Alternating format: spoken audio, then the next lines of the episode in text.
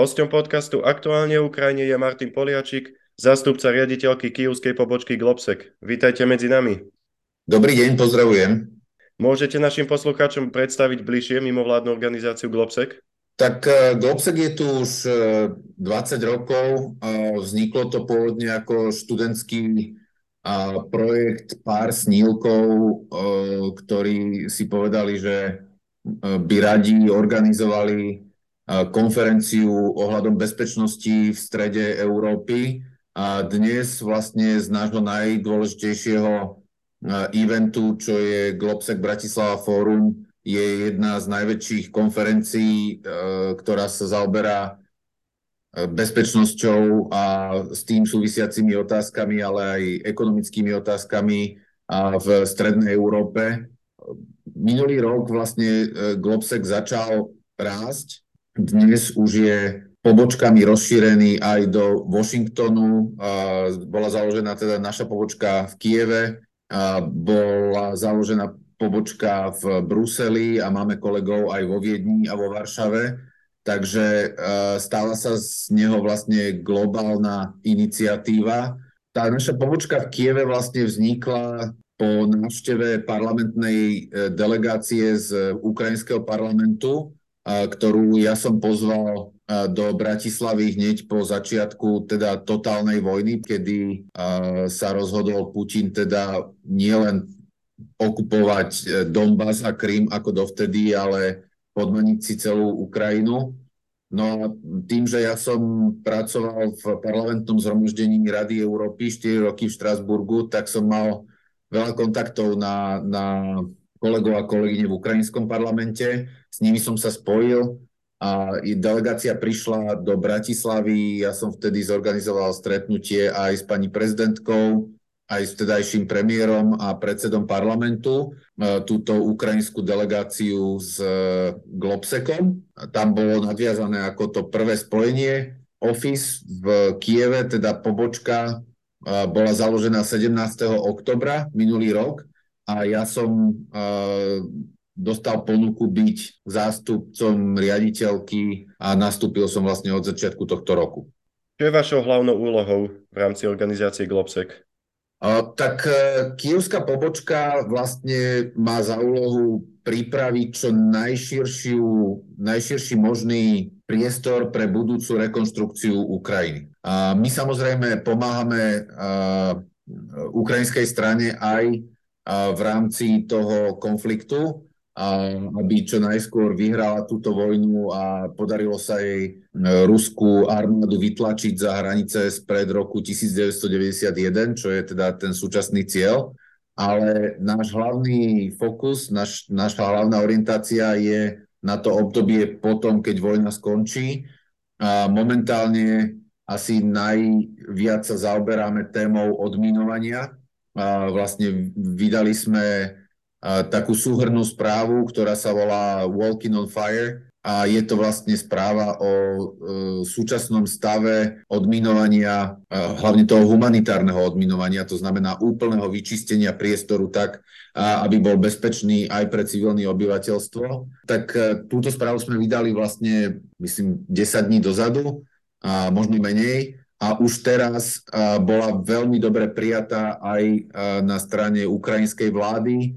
A máme vlastne signál, že budúci týždeň na základe našich dát by mal byť briefovaný aj prezident e, Zelenský. Tam je našim cieľom čo najskôr vlastne e, začať medzinárodnú koordinovanú aktivitu, ktorá bude e, smerovať k postupnému úplnému odminovaniu Ukrajiny, pretože podľa výpočtov, ktoré sme zverejnili v tej správe, ak by Ukrajina využívala iba tie prostriedky, ktoré má k dispozícii dnes, tak celkové odminovanie by trvalo 757 rokov. A z toho dôvodu bude potrebné vyvinúť úplne nové technológie, vrátanie dronov, skenov, automatizovaných robotov, kadečoho, ktorí vlastne budú pri tom odminovaní schopní pomáhať. A bude potrebné obrovské množstvo finančných prostriedkov. Zatiaľ to vyčíslenie sa pohybuje niekde okolo 37 miliard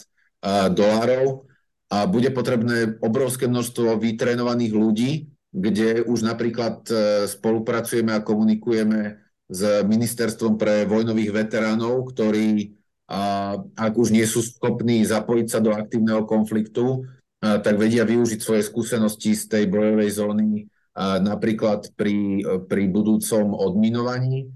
No, a takisto vlastne musíme prepájať proces odminovania s budúcim procesom deš- vlastne rekonštrukcie Ukrajiny, pretože rekonštrukcia sa môže začať iba tam, kde bude bezpečné sa pohybovať. Dá sa povedať, koľko percent územia je zamínovaných? Myslím, že nám to vyšlo niekde okolo nie zaminované, ale územie, ktorého sa dotkol ozbrojený konflikt, vrátane dopadov rakiet, nevybuchnutej munície a tak ďalej, je okolo 30% a štvorcové kilometre je to, myslím, 174 km štvorcových. Ukrajina je v dnešnej dobe najzamínovanejším miestom na Zemeguli. A to nie len čo sa týka plochy, ale aj čo sa týka komplexity. Tým, že Uh, ruská strana využíva všetko, čo má k dispozícii vlastne vo svojich skladoch od 50. 60. rokov minulého storočia až po dnes a ukrajinská strana zase využíva svoje staré zásoby uh, aj munície, aj, aj ešte z postsovietskej doby uh, delostrelectva, ale zároveň vlastne používa aj moderné prostriedky, ktoré tam boli dodané zo strany západných spojencov tak vlastne na, niektor, na niektorých kilometroch štvorcových tí odminovači sú schopní identifikovať až 120 rôznych nástrah a do toho musíme ešte samozrejme započítavať tie pasce, ktoré kladú ustupujúci ruskí vojaci. Hej, že oni sú schopní dať e, odistený granát do šuflíka na práčke a keď ho otvoríte, tak vybuchne. Alebo podzranené zvieratá. Boli také zverstvá, že boli odistené granáty E, na, na zomierajúcich vojakoch, ktorým, keď sa snaží niekto pomôcť, tak vlastne ten, ten granát vybuchne, takže všetky tieto nástrahy dokopy vytvárajú extrémne komplexné prostredie, na ktoré je potrebné vytvárať nové druhy tréningových postupov, tak aby budúci odminovači sami najprv chránili seba a zároveň a vlastne vytvárali bezpečné prostredie pre tých ľudí, ktorí tam prídu po nich. Ukrajina už čeli už viac ako rok šialenej invázii. Dúfali ste na začiatku, že to dokáže takto úžasne? Takto, že v to neveril takmer nikto. Hej, že keď si pozriete vlastne vyjadrenia aj popredných e, západných analytikov, tak e, ne, neverili tomu, že by bola Ukrajina schopná sa tak dlho brániť. Zároveň, keď si pozrieme vlastne uh, už dnes pomerne detálne dokumenty o tej prvej fáze vojny, tak oni, tí Rusi, zase neboli tak ďaleko od toho, aby, aby si podmanili Kiev. Hej, že, že minimálne tú časť plánu, že vlastne prekvapivo vtrhnú do Kieva, odstrania aktuálnu politickú moc a, a nahradia ju nejakou bábkovou vládou, že ono to zase nebolo úplne nerealizovateľné. A, a jedna, z, jedna z vecí, ktorá im v tom zabránila, bol te, bolo to prekvapenie z niečoho, čo sa dnes nazýva total defense, vlastne totálna obrana, kedy do, do obrany nie sú zaradení iba vojaci a ozbrojené zložky, ale vlastne tá krajina sa bráni úplne všetkými prostriedkami. Tam boli uh, situácie, keď sa proste E, dedinčania postavili reálne, že s palicami proti tankom a proste ich nepustili. A tí ruskí vyplašení vojaci, ktorí ani nevedeli, kde sú, tak e, jednoducho to zbrzdilo ich postup a mnoho takýchto vecí dohromady naštrbilo ten plán natoľko, že nakoniec nebol realizovateľný. Takže samozrejme, podobne ako odborníci, a to ja odborník nie som, a som bol milo prekvapený a dodnes som milo prekvapený tým, čoho všetkého sú Ukrajinci schopní ale na základe mojich osobných skúseností aj všetkého, čo k tomu čítam, som presvedčený o tom, že je iba otázkou času, kedy oni tú vojnu vyhrajú. Pretože technologicky napredujú neuveriteľným spôsobom. Veci, ktoré dneska sú nakreslené na papieri, vedia budúci mesiac začať testovať na, na frontovej línii a možno do troch mesiacov to vedia masovo vyrábať a, a jednoducho používať už e, v, v tých kombinovaných e, jednotkách, ktoré, ktoré práve teraz vytvárajú. Táto vojna, som presvedčený o tom, nebude rozhodnutá na počtoch, ale bude rozhodnutá na kvalite technológie a rozmýšľania. A tam majú, majú tí Ukrajinci celkom jednoznačný návrh. Ako na vás pôsobia pri osobných stretnutiach ukrajinskí predstavitelia? Majú stále to úžasné odhodlanie? Väčšina z nich áno, a, a takže musia. A, tá, tá psychologická hra, ktorú oni hrajú fantasticky, zahrňa aj toto, že proste oni na sebe nedajú znať pochybnosť, bez ohľadu na to, v akom, v akom e, rozpoložení sa práve nachádzajú a, a na akom stretnutí sa nachádzajú. A my sme minulý týždeň vlastne zorganizovali v Kieve na začiatku prísne utajovanú teda návštevu, a ktorú sa nám podarilo udržať e, ako neviditeľnú až do posledných chvíľ. A mali sme v Kieve vlastne 20 člennú delegáciu špičkových ľudí z oblasti obrany a bezpečnosti. Mali sme tam štvorhviezdičkového generála NATO, bývalého vlastne zástupcu e, veliteľa európskych vojsk, e, Sira Richarda Širefa. Bol tam Sir Richard Dirlov, čo je bývalý šéf MI6, e, bývalá prezidentka Chorvátska Kolinda Grabar Kitarovič, ktorá je vlastne u nás zodpovedná za task, task force k odminovaniu práve. A mali sme tam e, šéfa britského parlamentného branno-bezpečnostného výboru, aj slovenského, nejakých e, analytikov zo Spojených štátov amerických, takže naozaj silnú zostavu. A my sme pre nich vlastne zorganizovali stretnutia s komplet celou paletou zástupcov ľudí, ktorí vytvárajú predpolie pre, pre úspech Ukrajiny na bitevnom poli. A mali sme stretnutie na ministerstve obrany, vnútra, uh, s tajnými službami, mali sme stretnutie s e, podpredsedničkou vlády pre integráciu do NATO. To, čo aj títo naši vlastne hostia hovorili po tej návšteve, bolo pomerne unisono príjemné prekvapenie z toho, ako vyžaruje vlastne z Ukrajincov a Ukrajiniek, lebo mnoho, mnoho tých kľúčových ľudí sú ženy, odhodlanie a presvedčenie, že oni tú vojnu jednoducho vyhrajú. A sú v tom síce veľmi pragmatický a, a, a, a niekedy ne, neemotívny, ale veľmi skalopevne presvedčený. Ukrajina sa statočne bráni a zároveň sa snaží plniť podmienky na vstup do Európskej únie. Ako zvláda túto dvojúlohu? Ona, e, práve táto podpredsednička e, vlády pre integráciu do euroatlantických štruktúr, pani Stefanišina, ona povedala, že na integráciu do EÚ míňa tak 20% svojho času a 80% míňa na integráciu do NATO. Že uh, práve že tým, že Únia je vlastne ak, ako pomerne dobre uh, nastavený stroj, obrovský, ale dobre nastavený, tak tam tie procesy sú pomerne jasne čitateľné, že čo, kde treba spraviť, akú legislatívu prijať, čo treba ako nastaviť, aby sa plnili podmienky. Pritom na to je to viacej politické rozhodnutie, ktoré viacej záleží na, na vyjednávaniach s jednotlivými členskými krajinami aj z NATO ako takým. Takže myslím si, že čo sa týka e, európskej integrácie, tak sú na veľmi dobrej ceste.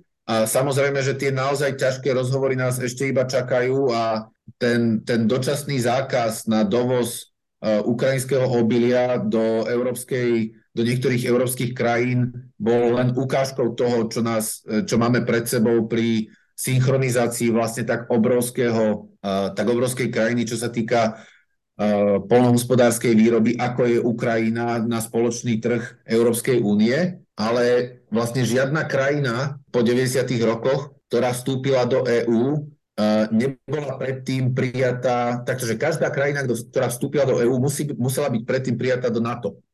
A je dosť možné, že rovnaká logika bude fungovať aj pri prijatí Ukrajiny a preto si myslím, že e, by sme tie veci vlastne nemali rozdielovať. Keď si vypočujete napríklad podcast e, tohto bývalého šéfa e, MI6, Richarda Dirlova, ktorý sa volá One Decision a rozprával tam vlastne o tej návšteve, ktorú sme zorganizovali v Kieve, tak povedal jednu zaujímavú vec, že západný svet si nebude môcť dovoliť nemať Ukrajinu v NATO. Že tak obrovskú, silnú armádu, ktorá je vlastne medzi dvoma mocenskými blokmi, nechať vysieť medzi nimi, je riziko aj pre zvyšok sveta že všetci by sme mali pracovať na tom, aby všetko vlastne od hranice e, niekde na Donbase a, a, a za Krymom až po Britániu hej, e, bolo bezpečným blokom. A to sa len ťažko bude dať spraviť bez toho, aby Ukrajina vstúpila do NATO. Dodali už spojenci Ukrajine všetko na úspešnú ofenzívu? No nedodali, lebo F-16 tam stále nie sú keď, keď sa pozrieme na to, že čo si vlastne Ukrajinci pýtajú a čo už majú, tak s vysokou pravdepodobnosťou tie konvenčné pozemné prostriedky, tanky, obrnené vozidlá, ale aj to, o čom sa hovorí oveľa menej, a to je technika napríklad na prekračovanie riek a, a na vytváranie vlastne bezpečných koridorov cez zaminované polia a, a cez tú vlastne niekoľko vrstevnú obrannú líniu, ktorú stihli Rusi postaviť, tak toto všetko do veľkej miery už je na ukrajinskom území a využíva sa to na tréning síl, ktoré nie sú zapojené do aktívneho kon- konfliktu. Hej, že uh, Michael Kaufman, on hovorí, uh, čo je americký analytik, veľmi dobrý, odporúčam určite ho sledovať, uh, minimálne jeho, jeho podcasty War on the Rocks, ktoré vlastne pravidelne prinášajú prehľad o tom, čo sa v Ukrajine deje tak on hovorí o ukrajinskej armáde ako o trojjadrovej. Že vlastne jedno, jedno jadro tej armády drží líniu frontovú, druhé jadro tej armády je postavené okolo tej novej západnej a vlastne e, pomoci, okolo, okolo, okolo tých nových NATO zbraní, no, okolo NATO štandardu. A tretie jadro te, tej armády je záloha pre prípad, že by sa Rusom nečakane niekde podarilo prelomiť líniu. No a Vlastne to druhé a tretie jadro nie je aktívne zapojené do konfliktu a malo by byť vlastne tou silou, ktorá bude používaná nie pri jednej, ale pri niekoľkých vlnách vlastne tej chystanej ofenzívy z ukrajinskej strany. Spomenuli ste F-16, dodajú ich spojenci? To je, to je tá diskusia dneška. Hej. Existujú dobré argumenty, prečo uh, niektorí ľudia tvrdia, že, to, že je to nezmysel, že, že F-16 bez riadnej a vlastne podpory zo zeme, logistiky a komunikačných prostriedkov jednoducho nie sú zďaleka tak efektívne, ako by sme si mysleli. Zároveň sú extrémne drahé, aj tie lietadlá, aj, aj tá munícia pre ne. Zároveň sú ľudia, ktorí hovoria, že vlastne kým ukrajinské lietadlá, to znamená ukra- lietadlá, ktoré drží ukrajinská armáda, nebudú schopné rozoznávať ciele, aspoň na vzdialenosť 180-200 kilometrov a efektívne ich eliminovať, tak vlastne nie sú schopné získať prevahu vo vzduchu. Ja nie som vojenský analytik, takže neviem, hej, že kde je pravda. Myslím si, že, že na obidvoch stranách sú tie argumenty pomerne relevantné. Nejakým spôsobom bude musieť Ukrajina získať vo vzduchu prevahu. Hej? Je možné, že tá armáda dronov, ktorá sa vytvára, sa stane úplne novým spôsobom vlastne vytvárania prevahy vo vzduchu, ale ja naozaj neviem. Akože ja by som bol samozrejme najradšej, keby Ukrajinci dostali všetko, čo chcú. Aby to dostali takým spôsobom, že to nie len majú, ale že to naozaj konštruktívne prispieje ku spôsobu vedenia toho boja, ktorý sa oni práve teraz učia. A ak sa pre F-16 alebo Gripeny alebo čokoľvek vlastne tej štvrtej plus generácie stíhačiek vytvorí dobré zázemie na zemi a bude, schopné, bude schopná ukrajinská armáda používať takéto stíhačky na efektívnu podporu čohokoľvek, čo budú robiť vlastne e, dole na zemi, tak potom samozrejme e, by ich mali dostať, pretože bez podpory zo vzduchu sa jednoducho veľmi ťažko získava ten pomer síl, ktorý sa hovorí, že 1 ku 5, 1 ku 4, ktoré, ktorý by mali, mala mať na svoju stranu naklonená tá útočiaca armáda. A je viac než jasné, že Rusi sa už zakopávajú tam, kde sú, oni už nikam postupovať nechcú a ich cieľom je teraz e, dlhodobo naťahovať ten konflikt, až kým proste e, celý svet sa unaví alebo sa pre nich nevytvorí nejaká priaznivejšia politická situácia, napríklad po, po prezidentských voľbách Spojených štátov amerických. Takže oni sa zakopávajú, sú tam kilometre a kilometre proste obranných línií, aj na šírku, aj na dĺžku. A tým pádom vlastne je, je úlohou ukrajinskej strany tento rok niekde tú líniu prelomiť, ideálne na viacerých miestach a potom zachovať momentum tak, aby, aby boli schopní vlastne oslobodiť čo najviac svojho územia naspäť. Slovensko poskytlo Ukrajine svoje migy. Aký ohlas to malo na Ukrajine? Tak oni nás tam ľúbia, a to nie sú iba migy. Slovensko zohralo prekvapivo akože aktívnu úlohu v podpore Ukrajiny od začiatku, od začiatku vojny. Začalo to už tým, že, že vlastne na úrovni napríklad e, zastupiteľov, zastupcov niektorých krajín NATO e, v bruselskej e, centrále sa organizovali vlastne stretnutia s ukrajinskými zástupcami tak, aby títo ambasádori mali čo najviac informácií.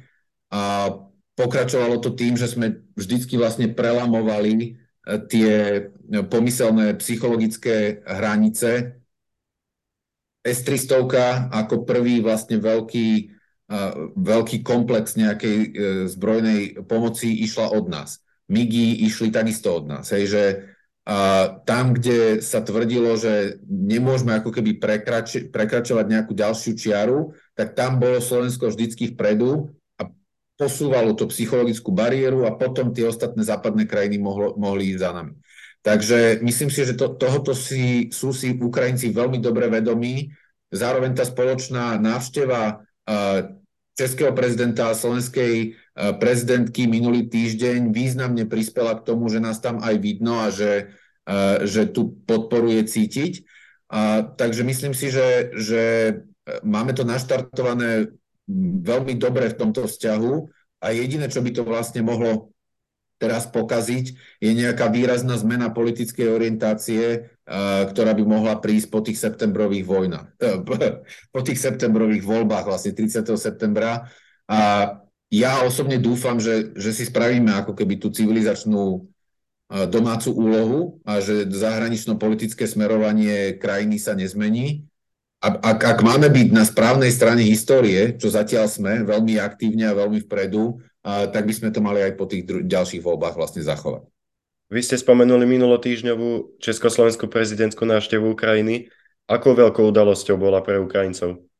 Takto, ten, Kiev už e, je navštevovaný pomerne husto. Hej, že ľudia sa prestali bať chodiť do Kieva a, a aj na úrovni naozaj týchto uh, vysokých štátnych návštev uh, už je tam situácia taká, že, že, že sa tam chodí pomerne veľa, ale uh, napríklad Česká republika má výnimočné postavenie v ukrajinských očiach, lebo to bol český premiér spolu s polským a slovinským, myslím, a, ktorí prví prišli do Kieva a toto si Ukrajinci veľmi dobre pamätajú.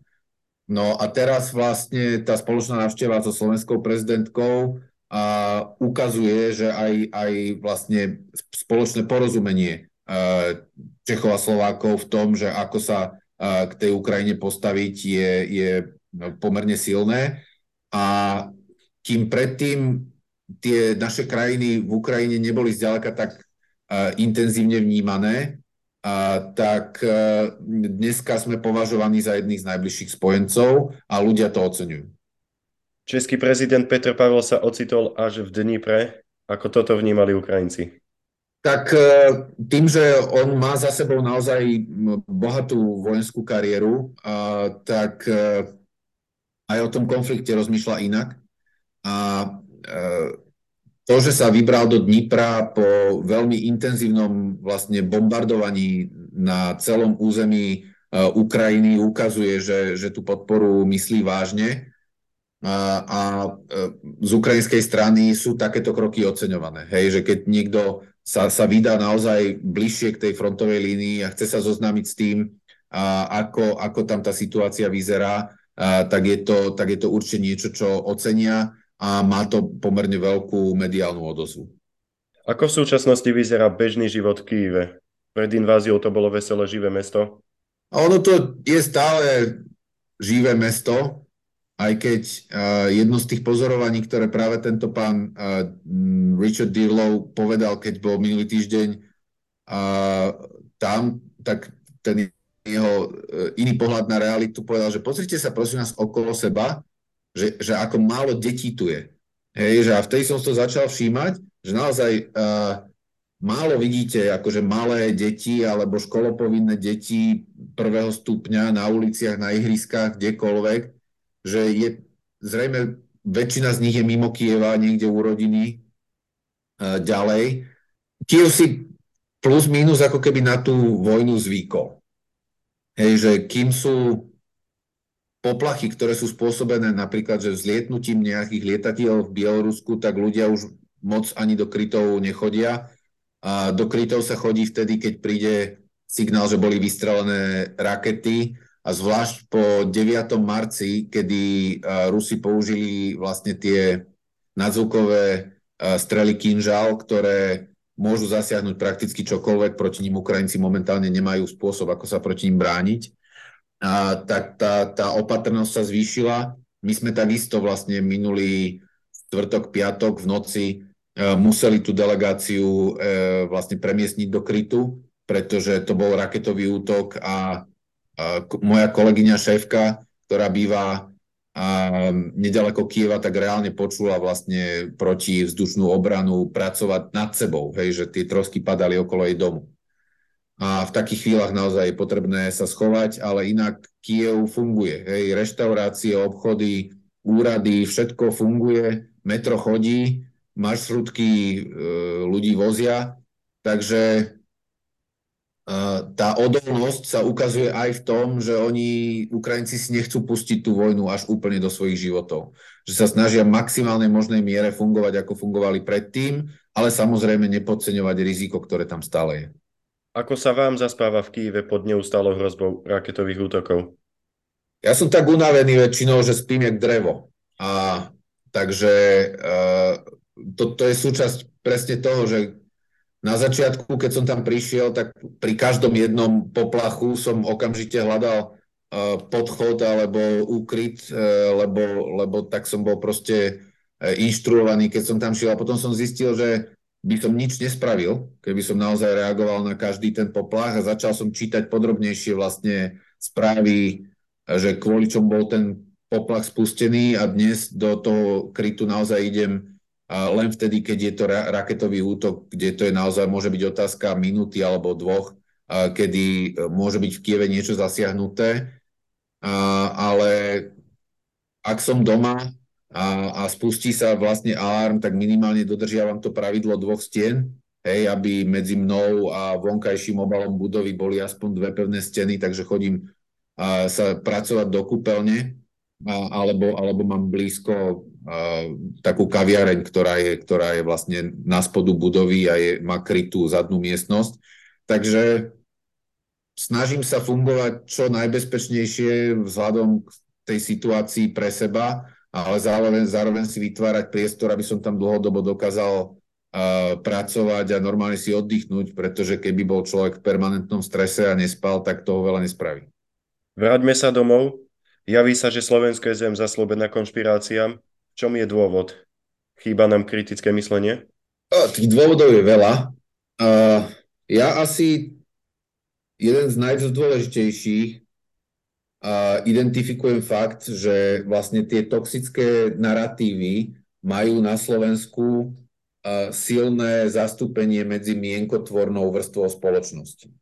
Hej, že na rozdiel od iných krajín, kde tie toxické na- narratívy skôr šíria tie okrajové časti politického spektra, tak u nás je to predseda najsilnejšej strany momentálne v prieskumoch, uh, ktorý ich prezentuje ako súčasť svojej dennodennej agendy.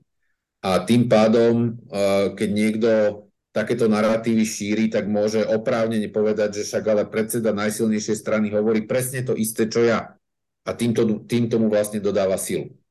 Takže a to, že u nás je to naozaj 50-50, hej, že e, tá, tá spoločnosť je rozdelená takmer na polovicu, je do istej miery zrejme spôsobené práve tým, že tá proruská propaganda má zastúpenie na najvyšších miestach vlastne politických a, a, a iných spoločenských mienkotvorcov.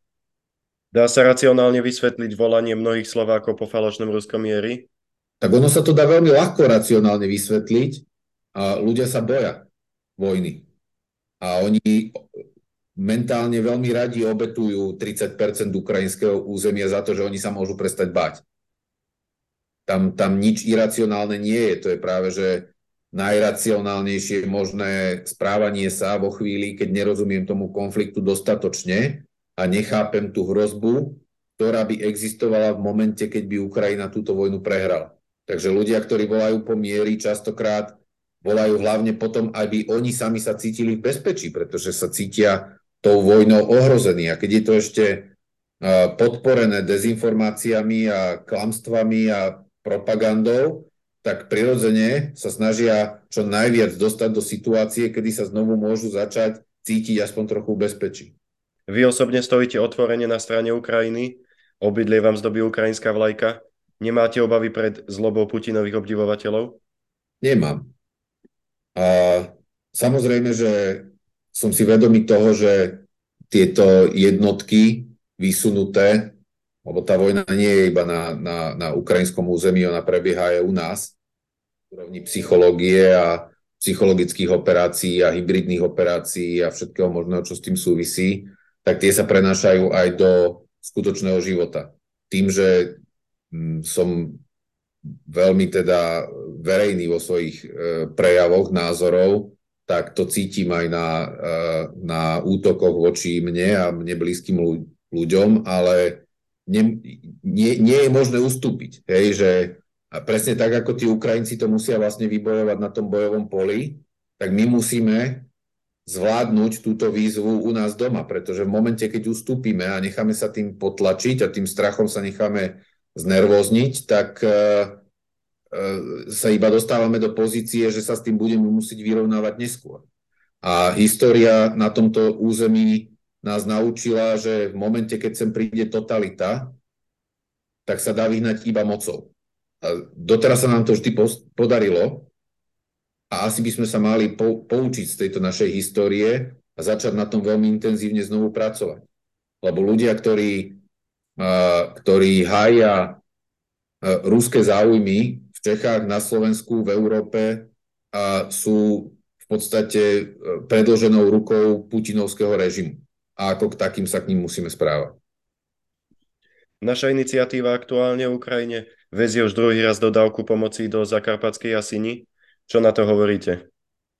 Tak e, ja podporujem všetky tieto aktivity. My vlastne v Globseku spolupracujeme s Ivanom Korybaničom. Nedávno viezol e, do Ukrajiny 300 kg e, medicínskeho materiálu. Viezli sme tam prilby, vesty, kadečo, jednoducho vždycky všetko, čo topánky sme viezli naposledy. A všetko, čo sa nám podarí vlastne cez sieť partnerov a podporovateľov jednak Ivanových a jednak Klopseku získať, tak e, vozíme v podstate každý mesiac. A, a myslím si, že, že je to správne, že sa myslí nielen na podporu zo strany štátu, ale aj ľudia sú vlastne s tými Ukrajincami a Ukrajinkami uh, solidárni. A čím dlhšie v tom vydržíme, uh, tým viac sa budú Ukrajinci a Ukrajinky cítiť ako súčasť našej civilizácie a o to plynulejší potom bude ten proces zbližovania v momente, keď tá vojna bude u konce, jak hovoria Češi, a, a, keď, a keď začneme vlastne s tou postupnou integráciou Ukrajiny do toho európskeho priestoru. Ďakujem vám za prijatie pozvania. Odovzdajte v Kyjeve naše pozdravy do počutia na budúce. Sláva Ukrajine. Ja ďakujem za pozvanie. Herojem sláva.